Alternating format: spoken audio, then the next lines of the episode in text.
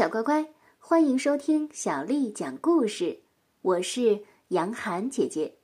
今天我要继续为你讲的是列那狐的故事之判决中的变故。上集我们说到，列那在决斗场上失利了，但是他却凭着他的口才和聪明的头脑，博得了狮王诺伯勒的赏识。诺伯勒一点儿也不想处死列娜，可是群臣的意见都非常大，一致要求判列娜死刑。就要进行判决了，列娜表现得十分镇静，颇具贵族风范。叶森格伦第一个冲上来，提起了绞架，亲自找到了一棵适宜施行绞刑的树。就好像他对这一切早有准备。伯伦也自告奋勇地担当起了刽子手的职责，梯培这个爬高能手理所当然地被委派为管理绞索。列娜在走上绞架之前，表示要对御祭司贝令留下遗言。他的这个要求引起了大家的注意。连飞燕儿夫人都在努力倾听。我要把我所保管的珠宝留给孩子们使用。本来我想把这笔宝藏献给狮王，让他派上更大的用场。可是，现在我就要死了，我的孩子都还小，于是我决定把这笔财宝。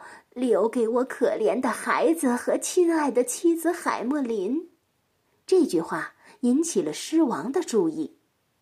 慢着，列娜，你说的宝藏是怎么一回事呢？是的，一笔宝藏，要谈到他们的来源，恐怕要牵扯到好多人呐。诺伯勒感到迷惑不解。你说的很多人是，对，是一群密谋造反的人，而我的父亲就是造反的策划者。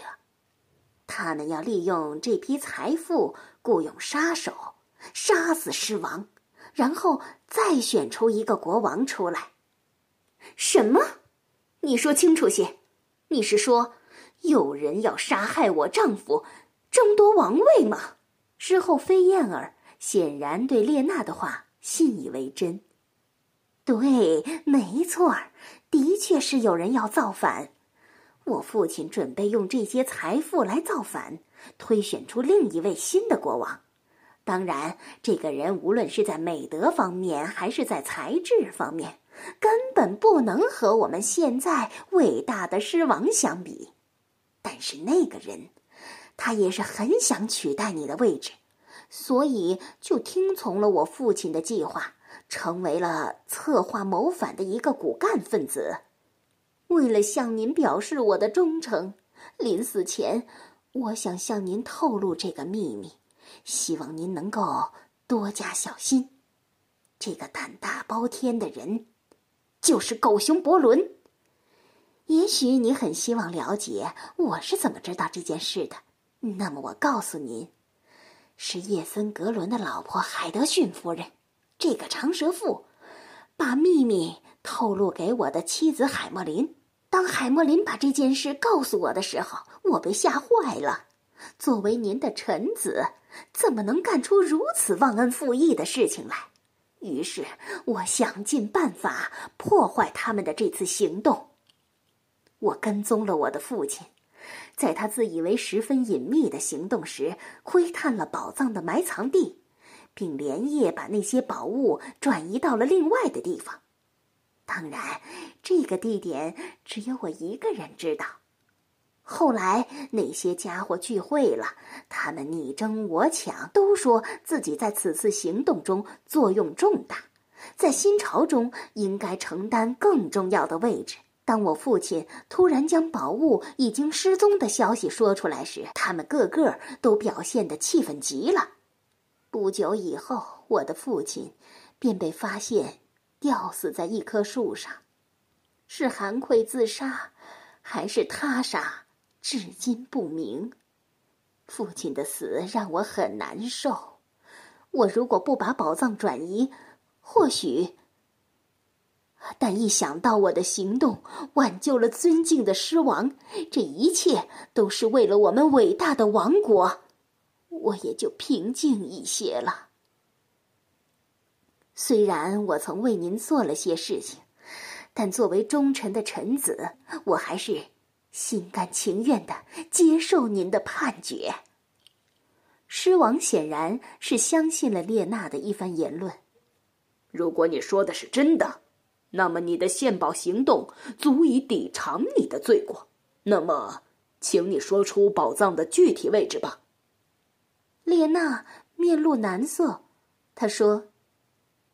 陛下恐怕这样做不妥吧？大庭广众，而且这朝堂上就站着好几位当初谋反的人，他们是不会放过这批宝藏的。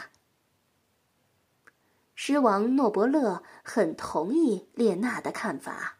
既然这样，我派我的两个心腹兔子兰姆和柴狗贝令和你一块儿去取回珠宝。以证明你的话都是事实。遵命，陛下。列娜赶紧答应说。很快，为了列娜所说的宝藏，一行三人——列娜、兔子兰姆和柴狗贝令——出发了。小乖乖，今天的故事就为你讲到这儿了。如果你想听到更多的中文或者是英文的原版故事，欢迎添加小丽的微信公众号“爱读童书妈妈小丽”。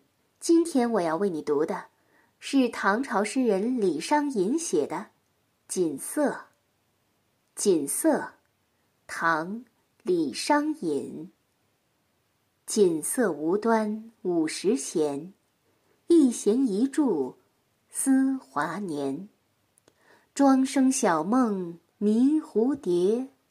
望帝春心，托杜鹃。沧海月明珠有泪，蓝田日暖玉生烟。此情可待成追忆，只是当时已惘然。锦瑟无端五十弦，一弦一柱。思华年，庄生晓梦迷蝴蝶，望帝春心托杜鹃。沧海月明珠有泪，蓝田日暖欲生烟。此情可待成追忆，只是当时已惘然。锦瑟无端五十弦，一弦一柱思华年。庄生晓梦迷蝴蝶，望帝春心托杜鹃。沧海月明珠有泪，蓝田日暖玉生烟。